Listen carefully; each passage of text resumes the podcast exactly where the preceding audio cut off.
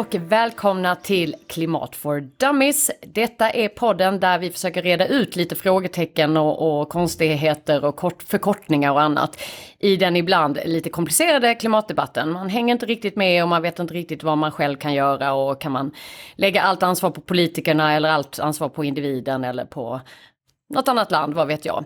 Eh, det är det eh, jag gör och jag har alltid med mig min eh, bisittare Mattias Goldman. Hej tjena, Mattias. tjena Jasmin! Hallå, hur är läget? Det är så bra och eh, vi är liksom tillbaka efter en, en sommar här eh, och nu är det ju snart val. Eh, spännande, min dotter ska rösta för första gången och eh, hon vet väl förmodligen mer om vad alla partier står för än vad jag någonsin har vetat. Så jag lär mig hur mycket som helst. Eh, och just av anledningen val så har vi ju gjort en liten specialare nu. Så vi eh, dyker ner i alla partier och kollar in lite vad står de i den här frågan. Eh, och idag har vi med oss eh, Sverigedemokraterna och vi har med oss partiets miljö och klimatpolitiska talesperson Martin Kinnunen. Hej och välkommen Martin! Hur är läget? Hej, tack så mycket! Det är, står bra till med mig. Det är mycket att göra nu i valet men den här förmiddagen har vi vikt då till, till den här podden. Du, vi är väldigt tacksamma. Eh, och, eh, men nu ska vi slänga oss in i den här frågan och naturligtvis börjar vi lite hur du och ditt parti liksom ser på klimathotet. Och vi börjar i den ändan helt enkelt. Ja, var ska man börja? Eh, vi har ju en situation, eh, senaste IPCC-rapporten visar väl att av de mer realistiska scenarierna som jag läser in i alla fall, om man läser deras fotnoter, så går vi väl mot kanske 2,3, 2,4, 2,5, alltså någonstans mellan 2 och 2,5 grads uppvärmning och det är ju inte målsättningen. Målsättningen är ju 2 grader, helst 1,5. Eh, så att eh, därmed ser ju världen ut att missa målsättningen så som det är idag. Det är ju oroande såklart. Så att, oroande är ju läget men det är ju inte hopplöst. Och hur ser du liksom då eh, ert, liksom, er politik på de här frågorna och kanske då specifikt Sveriges roll i klimatarbetet? Jag tror att Sverige är ett, eh, ett av väldigt många länder och vi är inte det största landet. Och vi är också ett land som har plockat de lägst hängande frukterna redan när det kommer till eh, hur man Eh, minskar utsläppen. Eh, vi har fasat ut oljan och vi värmer våra hem med, med el, vilket ju var väldigt bra både av ekonomiska och klimatmässiga skäl tidigare. Nu är det inte lika bra eh, sett till ekonomi i alla fall. Eh, men vi har ju gjort väldigt mycket i Sverige. Det är ju kraftiga utsläppsminskningar som har skett sedan 70 80-talet och sedan 90-talet också. Så att, eh, eh, vi har högst koldioxidskatter i världen.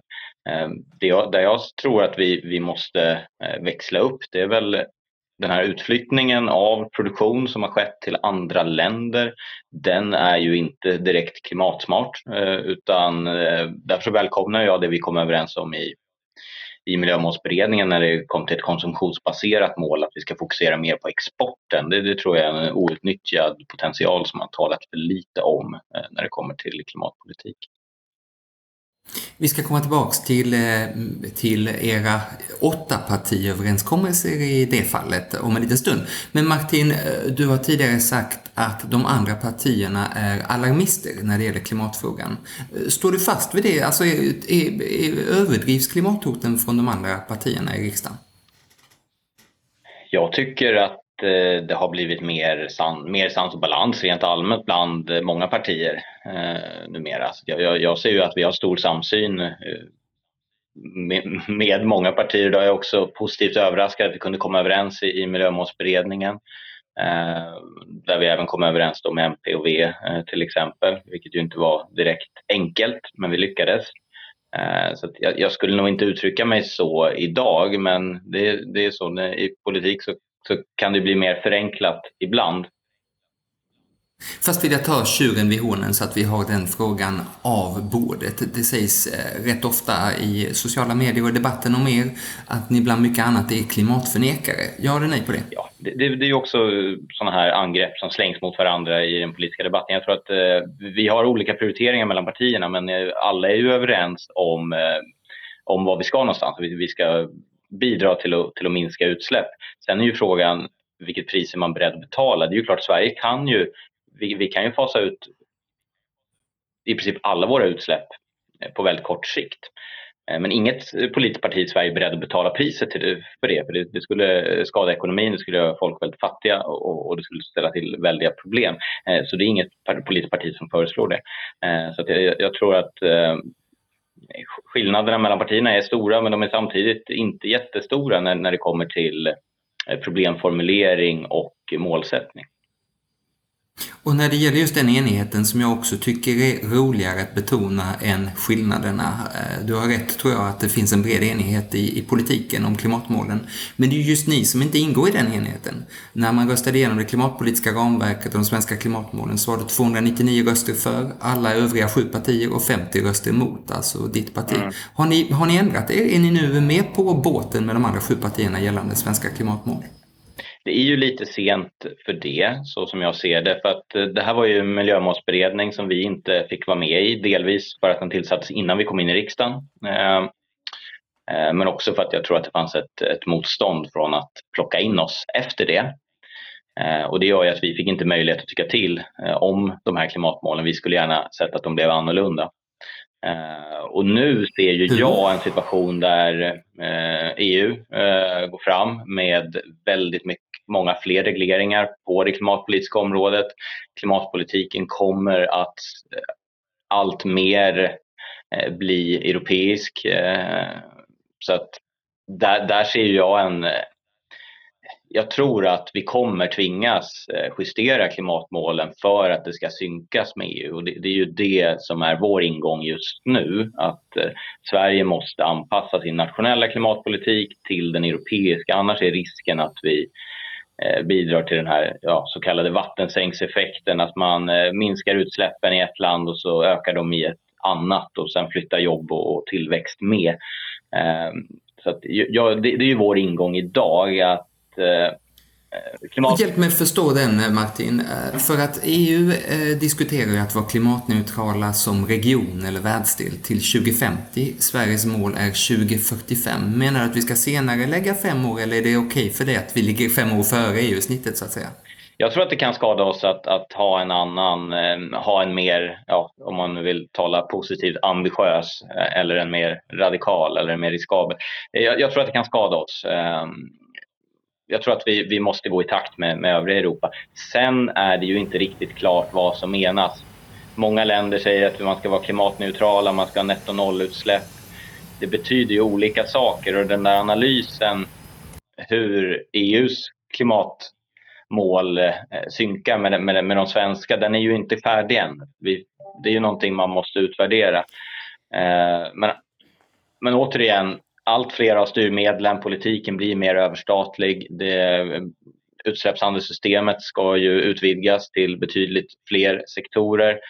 Fri tilldelning ska ju plockas bort och så vidare. Eh, jag tror att det här eh, kommer att kräva omtag. Jag tror också att Sverige kan skadas i förhandlingarna om vi alltid för att visa oss duktiga måste ha ett mer ambitiöst klimatmål, då kommer EU per automatik alltid att ge oss det största betinget.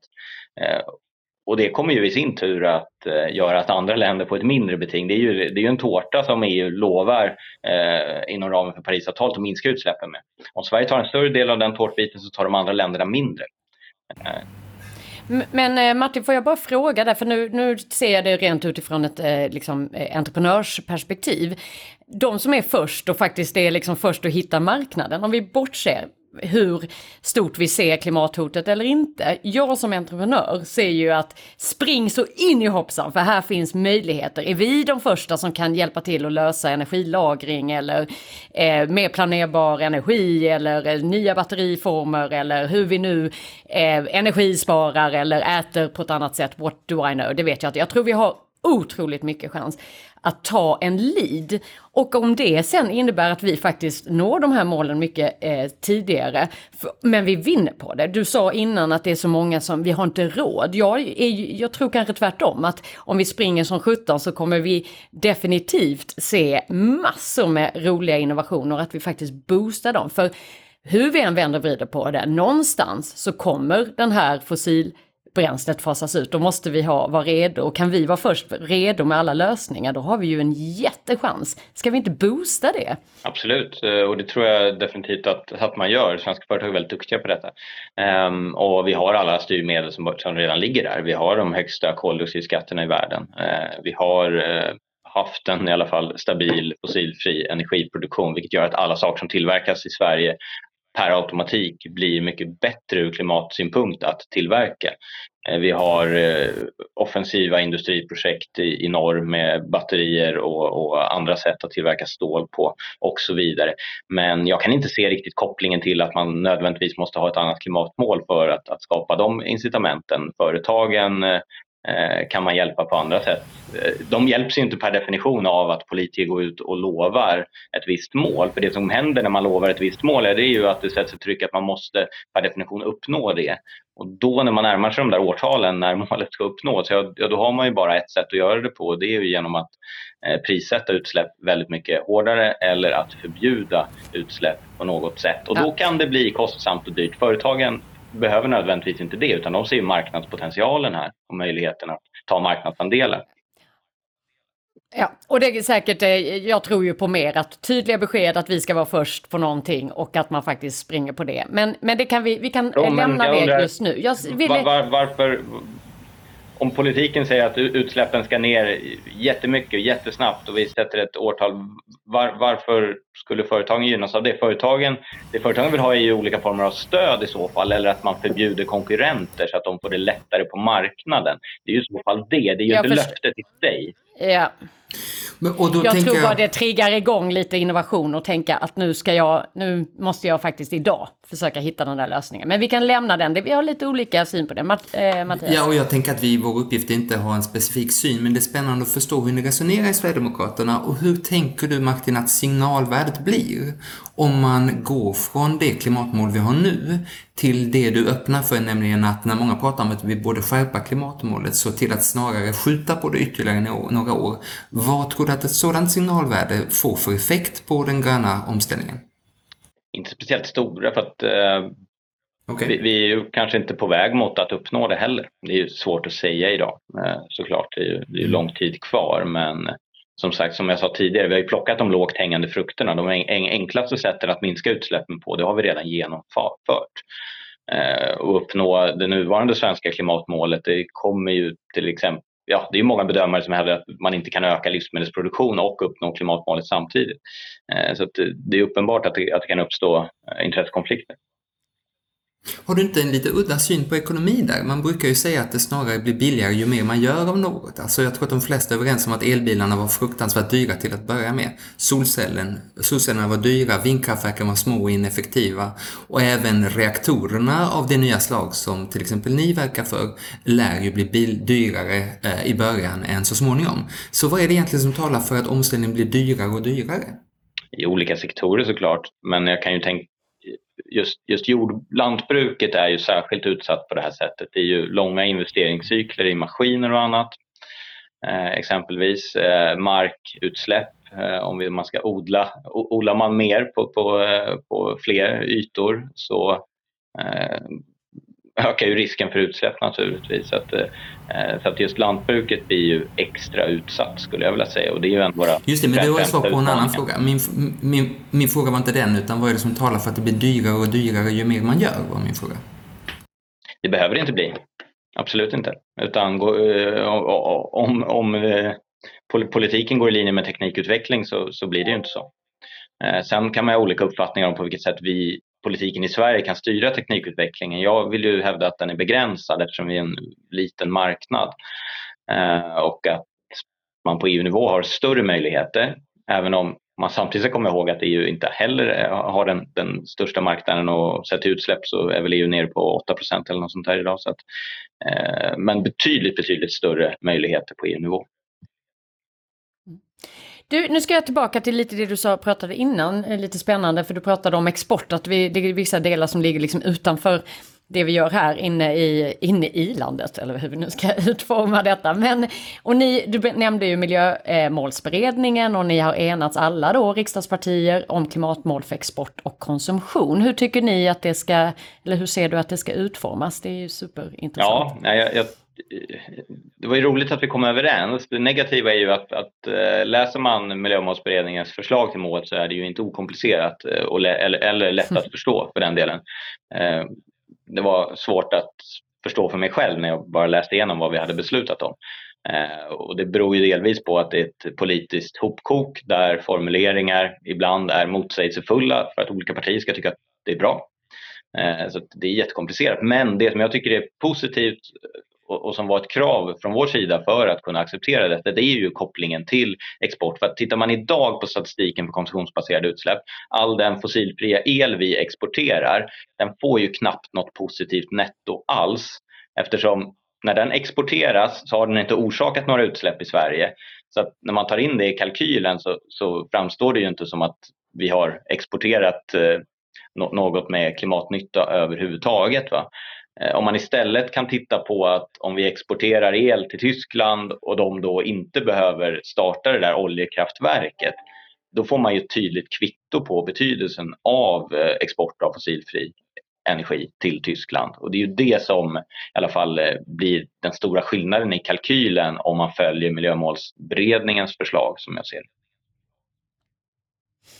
Och konsumtionsdelen som är ju en, eh, en debatterad fråga och svår att liksom, ja men om vi köper någonting från Shine i Kina, hur liksom, är det vi som släpper ut något eller hur liksom, men hur tänk, alltså konsumtionen är ju en jättefråga och framförallt för oss individer så att säga. Ja, absolut och det är inte självklart att man ska ha ett sånt här mål överhuvudtaget utan det finns många eh, det, det är väldigt eh, knepigt och krångligt att räkna på allting och Dessutom så är det ju så i en globaliserad ekonomi att när Sverige tillverkar ett stridsflygplan eller en, en lastbil eller ett svenskt företag tillverkar de här sakerna så importerar ju de då massor av saker som man tillverkar de här sakerna med. Så att eh, kedjorna eh, går ju kors och tvärs eh, över hela världen för att tillverka en sak i Sverige. Eh, så att det är ju inte alls okomplicerat på något sätt. Men just den här indirekta effekten att export av en produkt från Sverige kan tränga undan tillverkning av en, export, av en produkt från något annat land. Den, den kopplingen tycker jag är viktig. Sen är även kopplingen, vilket det kanske har skrivits mindre om i, i media, kopplingen till andra länders utsläpp är också viktig i det här målet eftersom eh, Miljömålsberedningens förslag öppnar upp för att tillåta högre utsläpp om andra länder inte minskar sina utsläpp. Så att vi har alltså en koppling till vad som händer i vår omvärld. Och det är ju unikt eh, för de svenska klimatmålen. Jag skulle ju välkomna en sån koppling även i, i det nationella mål, i, i, i nuvarande klimatlag. Jag försöker förstå det Martin, hur ni resonerar för att eh, de andra partierna blir ju logiskt att man står för de svenska klimatmålen och så vill man också ha ett konsumtionsmål. Men ni står ju inte för de svenska eh, klimatmålen så det blir det märkligt att ha ett konsumtions och exportmål bara om du egentligen vill riva upp det liksom vanliga så att säga klimatmålet och ersätta med EUs. Hur, hur får ni ihop den logiken? Jag ser inte att det, vi var som sagt inte med och förhandlade fram den svenska klimatlagen. Den svenska klimatlagen ifrågasattes också av tunga remissinstanser som exempelvis Finanspolitiska rådet och Konjunkturinstitutet som hävdade att det är ineffektiv politik och att det är svårt att förstå varför man har satt olika nivåer och olika avvägningar och så vidare. Eh, och det beror ju på att det är en politisk kompromissprodukt såklart.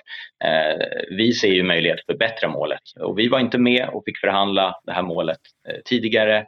Vi är gärna med och förhandlar ett eh, uppdaterat svenskt eh, klimatmål. Det är vår utgångspunkt. Samtidigt så, eh, och det är samma sak på EU-nivå egentligen, vi har ju synpunkter hur, på hur den gröna given, som den heter på svenska, hur den ska utvecklas. Men sen när den är väl är beslutad, ja då får vi ju utgå från det. Nu har vi ju en liknande situation, nu har vi svenska klimatmål. På något sätt får vi, får vi förhålla oss till att, att de är som de är och att svenska myndigheter och andra kommer att försöka lägga förslag och, och, och, åtgärder för att uppnå dem och då får man ju försöka fokusera helt enkelt på olika policies och hur vi kan ha så bra policies som möjligt. Så att jag ser ju inte att det är i en sån här diskussion så, så, kan det ju framstå som problematiskt men när man diskuterar sakpolitiska förslag så behöver det inte vara speciellt relevant. För att då vill vi ha så bra politik som möjligt som minskar utsläppen på ett så effektivt sätt som möjligt. Och på tal om utsläpp då. Eh, ni vill ju fokusera ganska mycket på eh, ja, men hur kan vi liksom komma åt det som Kina till exempel och Indien släpper ut. Hur ska liksom vi, vad, vad ser ni för förslag hur man kan påverka detta från svenskt håll? Ja, jag ser ju dels att man kan påverka det på EU-nivå naturligtvis. Eh, det vi kan göra själva är att vi kan försöka eh, få till stånd eh, fler innovationer, eh, teknisk utveckling, forskning är ju eh, ett politiskt ansvar och, och se till så att det pågår i vårt land. Och kan vi eh, forska fram nya tekniker så kan de spridas över hela världen. Eh, kärnkraft är ju ett område där det finns stor kompetens i Sverige, till exempel. Eh, jag ser ju också möjlighet på lantbruksområdet exempelvis. Här har vi en problematisk situation som vi tycker inom Europeiska unionen när det kommer till växtförädling där där väldigt många länder är djupt, djupt skeptiska och rädda för allt som har med genteknik och GMO och växtförädling att göra. Här finns det stor potential att eh, minska utsläppen från jordbruket över hela världen samt eh, klimatanpassa jordbruket. Eh, och det är också, jag var ju med utskott, miljö och jordbruksutskottet i Afrika här för några år sedan och då slogs man av, av det här att de länderna som behöver växtförädling och klimatanpassning mest i Afrika, de är också de som är allra mest rädda för att eh, få till stånd mer motståndskraftiga grödor. Det är ju en, eh, sorg, en sorglig situation tycker jag. Ja, Eh, förlåt, jag blev bara funderade lite på, vi, vi träffade väldigt mycket eh, bönder här i en konferens eh, i, eh, i maj i, om bomullsodling och eh, de var inte så rädda. Det var andra delar som påverkade. Eh, så, så, den är ju otroligt komplex den här diskussionen hur vi gör det. Men jag, bara koppling till det, får jag bara fråga just om kom, konsumtion. Jag tänker också mycket i till exempel klädproduktion och annat påverkas ju i produktionen. Det är ju där den liksom stora boven är. Kan man man liksom, eh, många pratar om, om spårbarhet och liksom påverka och kanske sätta krav på företagen att, att mycket tydligare visa på hur saker och ting produceras. Är det någonting ni liksom funderar på? Det är ju det är någonting man skulle kunna titta på på EU-nivå just vad, vad, vad gäller vilka produkter som ska få importeras och, och inte till, eh, till, till Europa. Så. Sen rent allmänt så konstaterar jag rent krasst när det kommer till kläder att det finns ett väldigt stort mänskligt behov av att köpa nya billiga kläder och att byta dem ofta. Det är klart att man skulle önska sig en situation där det tillverkades kvalitetskläder som höll väldigt längre tid så att man inte bytte kläder särskilt ofta. Eh, men det går lite förmodligen emot människors preferenser helt enkelt. Mm. Och samtidigt är den ju jätteklimatbov i ja. sig, hela produktionen. Och mänskliga förhållanden, mm. arbetsförhållanden. Men eh, vi ska, tiden är ju, ja, det, man vill ju mm. ställa så många frågor. Jag vill fråga här, eh, tillbaka till lite det som vi var inne på.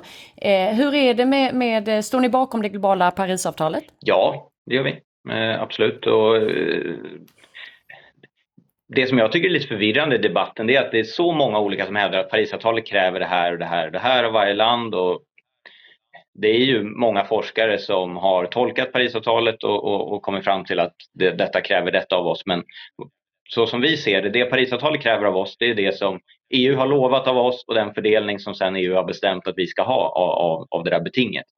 Eh, Parisavtalets främsta Eh, poäng är ju att alla länder är med, att man träffas, man kan samarbeta, man kan utbyta erfarenheter, man kan också eh, få till stånd bra statistik, man kan också förhoppningsvis snart utveckla system för att kunna eh, bedriva klimatinvesteringar i andra länder och få tillgodoräkna sig dem. Det har vi ju ännu inte på plats tyvärr. Eh, så det finns väldigt många bra saker med Parisavtalet. Det som kanske inte är lika bra det är väl att det inte eh, det är ingen garant för att någonting händer. En viktig del av Parisavtalet är ju det som kallas Nationally Determined Contributions, där varje undertecknare, och Sverige har ju också undertecknat Parisavtalet som land, eh, åtar sig att successivt skärpa sina klimatåtaganden. Och det skulle då direkt strida mot Parisavtalet om man tvärtom eh, urholkar eller försämrar det klimatåtagande man har gjort. Till exempel sätter ett slutmål för 2050 istället för som nu 2045.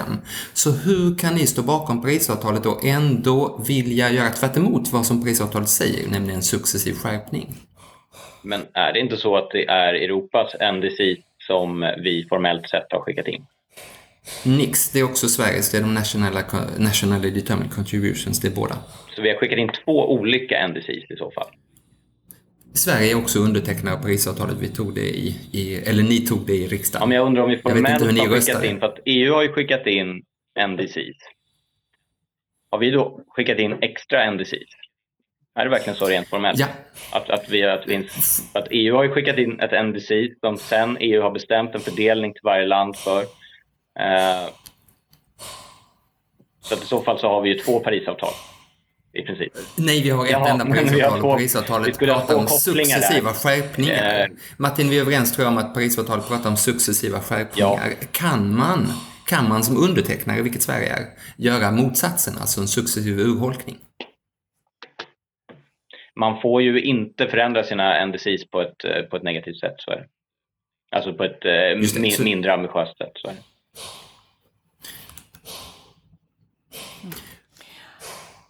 Komplicerat. Och nu slängde du också in den här förkortningen, eh, eh Mattias. Det är ändå skönt att eh, du får nästan nästan säga det ty liksom ännu tydligare. Den här än... nationally determined no. contributions som man egentligen ja. vart femte år ska skärpa men som man enades i Glasgow om att de bör skärpas igen. Därför att du har ju rätt Martin att vi inte är på väg mot en och en halv eller ens eh, två grader.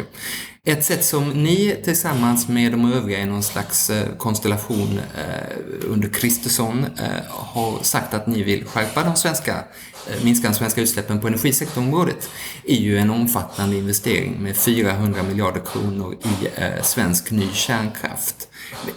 Vad säger att det är en kostnadseffektiv satsning? Det kan man ju räkna på och tycka olika saker om. Men om, om, vi, om vi konstaterar en sak när det kommer till eh, elektricitet, det är ju att vi kommer behöva mer elektricitet eh, i framtiden. Hur mycket mer är det ju ingen som vet. Det är omöjligt att mm. räkna på de här sakerna. Eh, och ska man ha el som kommer jämt, som framställs jämt på ett effektivt sätt så är kärnkraften det absolut bästa sättet att öka den här tillgången. Eh, alla eh, förnybara eh, energislag kräver ju eller ja, sol och vind kräver, kommer kräva lagring på något sätt och det är ju, tror jag, betydligt, betydligt dyrare. Men, Men tror jag, riktigt, ja. duger det för, när man säger 400 ja, miljarder? Problemet, mycket pengar Duger, tror jag då? Ja, alltså man kan se i kalkylen att, att med dagens teknik så är det extremt kostsamt att lagra energi på det sättet. Problemet för kärnkraften är ju att det är en hög investeringskostnad initialt. Eh, men de, kärnkraften eh, ja, det är väldigt långa investeringstider helt enkelt. Det tar lång tid innan du får tillbaka pengarna med rimliga elpriser. Om vi har de här elpriserna, då är det ju en fantastisk affär att investera i kärnkraft. Eh, men, det, men det tar tid och det, är det, och det kräver ju en trygghet från marknaden. Eh, för att du investerar ju någonting som ska ge avkastning under åtminstone 40 år. Eh, och normalt sett inom, inom företagsekonomin så tänker man ju kanske 10 år framåt. Så att det här kräver ju väldigt mycket mer. Det kräver en trygghet från politiken. Eh, och därför så är det här löftet från oss i oppositionen viktigt. Eh, för det här skulle signalera just eh, att att politiken är eh, att lita på. Du har ju under det här samtalet mycket lyft fram att det är bra om vi går i samklang med övriga Europa och vi ser ju på många håll i Europa att man säger låt bästa energislag vinna, så att säga. Man har helt enkelt en slags omvänd aktion där de som kan leverera eh, hållbar, klimatsmart el till lägsta pris per kilowattimme eh, får anbudet. Eh, varför, och ni brukar vara rätt kritiska mot betydligt mindre eh, satsningar på klimatområdet. Så varför inte låta marknaden lösa detta utan varför lägga 400 miljarder av eh, skattepengarna på detta? Nu, var ju, nu är, är väl detta krediter i och för sig och vi har ju andra partier som har utlovat krediter till andra energislag också. Nej, det är ett investeringsstöd. Ja. Ett investeringsstöd kallar det inte krediter, investeringsstöd. Mm. Eh, som sagt, men det, det, är inte cash som skickas till företagen. Det är heller inte så att det är staten som ska drift, äga och drifta de här anläggningarna. Eh, möjligen indirekt då via Vattenfall som jag utgår kommer att vara inblandat. Det borde vara så i alla fall. Eh, men ja, det är ju frågan också. Man talar ju om en energimarknad eh, Vi ska ha klart för oss att det är en genomreglerad marknad på detaljnivå där staten på olika sätt är inblandad. Eh, hur man prissätter har varierat över tid. Eh, frågan är ju också vilket värde har olika energislag? Ett energislag som exempelvis vattenkraften som kan lagra väldigt mycket energi är ju så att säga egentligen mer värt än sol, solkraft som bara kan producera energi när solen lyser. Eh, och det är ju också mer problematiskt, ska man använda vindkraft som reglerkraft, ja då betalar Svenska kraftnät producenterna för att stänga av sina snurror. Det vore ju mycket bättre eh, om, eh, om man kunde tillgodose detta på ett annat sätt. Och kärnkraften här har ju så väldigt många fördelar så att jag vill ju hävda att värdet per kilowattimme från kärnkraft är ju högre än från de andra energislagen. Får jag då fråga dig det, eh, och, och det, det, kanske du har svar och vet, men vi har ju sett också med, med högre värme, eh, beroende på att vi har liksom, ja men klimatet gör sig påmint kan man säga, som har inneburit i, i flera fall att man faktiskt har fått stänga av för att man kan inte använda vattnet och kyla ner. Och detta är kanske en framtid, antingen måste vi ju anpassa våra kärnkraft så att det klarar, eller så, så får vi ju tänka om för att de är ju i så fall lika opolitliga som är solen framme eller inte. Eh, och kombon med att det tar ganska lång tid att, att eh, utreda och eh, sätta igång ett nytt och, och, och ska, producera eller bygga nya kärnkraftverk. Hur ser ni på detta med tidsperspektiv och så kontra att vi kanske går in i en lite mer osäker framtid som gör att kärnkraften kanske inte heller är så himla pålitlig. Har ni några tankar där? Framförallt tidsperspektivet ja. med kombon. Där ser väl jag egentligen regleringar som det främsta problemet. Det tar lång tid att bygga beror ju inte på att, eh, att företagen är, är långsamma när det handlar om att bygga utan det handlar ju om tillstånd och sådant. Eh, vi kan, om man tittar i världen på hur lång tid det tar att bygga kärnkraftverk så så, så är ju diffen extremt stor. Det är ju allt från 2,5-3 år till 40 år. Eh, och det har ju att göra med vilket land det byggs i. Jag såg tre år var det ju i Schweiz till exempel. Eh, sen vad gäller värmen så kan inte jag se att det är något problem alls utan vi har ju reaktorer i betydligt, betydligt eh, varmare länder i Saudiarabien och, och, och sådär. Så att eh, det handlar ju bara om att Eh, man måste investera i, i, bra, i bra system som klarar av att hantera olika eh, typer av eh, väder helt enkelt. Så att, eh, I Sverige så är väl detta heller inte samma problem eftersom vi inte har samma typ av, av väder som man har söderut. Men det är absolut inget tekniskt problem utan man kan ha kärnkraftsreaktorer i vilket land som helst oavsett vilket väder det är där. Och vad ser ni för tidsperspektiv på just eh, ny kärnkraft? Därför det är ju en viktig fråga, därför att om det är det ni ska satsa på, vi behöver det nu, det har vi ju sett, eh, eller på olika sätt måste vi lösa detta. Eh, andra eh, energislag kanske är snabbare. Vad, hur ser ni på, på den här eh, tids... Jag tycker inte att det, borde, att det borde ta längre tid än vad det tog när vi, när vi byggde kärnkraft sist. Um, så att, um, Nej men du tycker ju, men vad ska vi göra? För som det ser ut nu så går det ju inte Nej. så snabbt. För även om ni bestämmer er nu, hur ser ni till, medan vi kanske samtidigt bara skulle kunna slänga upp lite solceller så länge åtminstone, därför att alltså, det tar en Ja, det kanske tar två veckor på ett tak här borta. Mm. Ja, tillståndsprocesserna, det, det, är ju, ser jag som det absolut viktigaste som politiken måste sys, syssla med eh, omedelbart efter valet. Eh, tillståndsprocesserna måste bli mer förutsägbara, de måste gå snabbare och man måste kunna hantera intressekonflikter på ett eh, betydligt bättre sätt. Och det är ju inte bara vad gäller byggande av kärnkraft utan det är ju eh, för gruvnäring och för företagsverksamhet i, stort. Så det är ju det är grundläggande. Ska man kunna lyckas med snabb utbyggnad av ny energi oavsett vilket kraftslag det är så måste man få till stånd bättre tillståndsprocesser. Och då måste man också mm. vara beredd att eh, vi, har, vi, vi, vi, har fått allt mer av absolutistisk eh, eh, miljölagstiftning som, ja, som ställer till problem. Man måste förstå att det kommer att kunna vara negativ miljöpåverkan lokalt av vissa verksamheter. Men då måste man försöka se eh, den större bilden helt enkelt. Man måste kunna acceptera att det kanske blir lite sämre vattenkvalitet just här vid det här jättestora bra reningsverket. Men det kommer i stort, det kommer i, i stort att, att eh, förbättra vattenkvaliteten på större ytor. Mm. Så att, mm. Och den diskussionen kan man ju ha gärna när man pratar utsikt kontra vad det kan ge till ett vindkraftverk. Men det är en, det är en annan diskussion. Jag ser Mattias eh, förstår att du vill jag komma in Jag tyckte också det där lät som en signal till dina kommunpolitiker att vara beredda att eh, acceptera den förnybara energi som, som eh, föreslås och, och läggs på bordet i högre utsträckning än hittills. Men Martin, det ditt parti mycket vill använda var det inte så? Nej. nej. Varför, varför gäller det resonemang kärnkraft men inte vindkraft? Kärnkraften är ju inget... Eh, jag, jag, tror inte att det kommer vara något problem att få folkets stöd för att bygga kärnkraft för att det tar, det tar väldigt liten plats i förhållande till vad det tar och, och eh, vad som behövs för att bygga en, en jättelik vindkraftspark oavsett om det är till havs eller, eller på land. Eh, så det, det, är ju något helt annat. Vi ser ju inte att det svenska energisystemet behöver mer vind så som det är idag utan det kommer, kommer leda till fler utmaningar på nätnivå eh, och det kommer kräva helt enkelt väldigt mycket mer investeringar eh, som gör det dyrare i andra ledet, alltså på näträkningsnivå istället.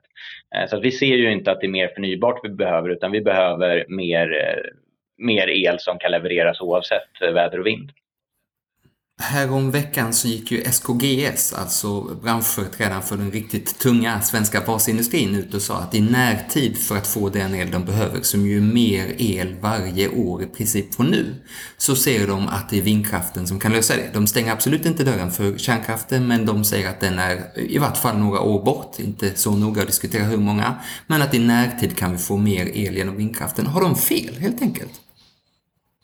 Klart de inte har fel, utan företagen vill ju ha, eh, vill ju ha god tillgång på, på billig energi såklart. Så att de, de har definitivt inte fel. Vi har dessutom väldigt många vindprojekt som är i projekteringsfas. Vill kommuner bygga vindkraft så ska de få göra det. Vi har inget eh, vi står inte för något förbud på något sätt.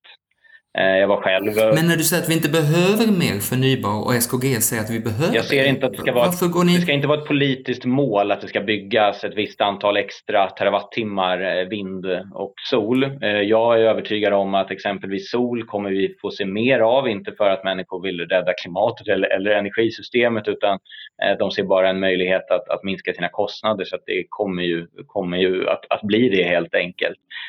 Men vi ser inget på, på, nationell nivå ser vi, ser vi problem om, vi får, om, om vårt energisystem blir mer väderberoende helt enkelt. Och vi, vi vill, det finns också andra metoder. Vi har kraftvärme. Vi ser också en risk att vattenkraften, eh, effekten från vattenkraften minskar.